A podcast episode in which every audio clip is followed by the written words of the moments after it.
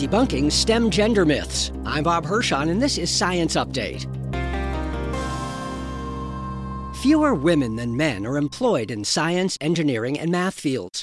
But that's not due to differences in academic achievement, according to a study in Nature Communications.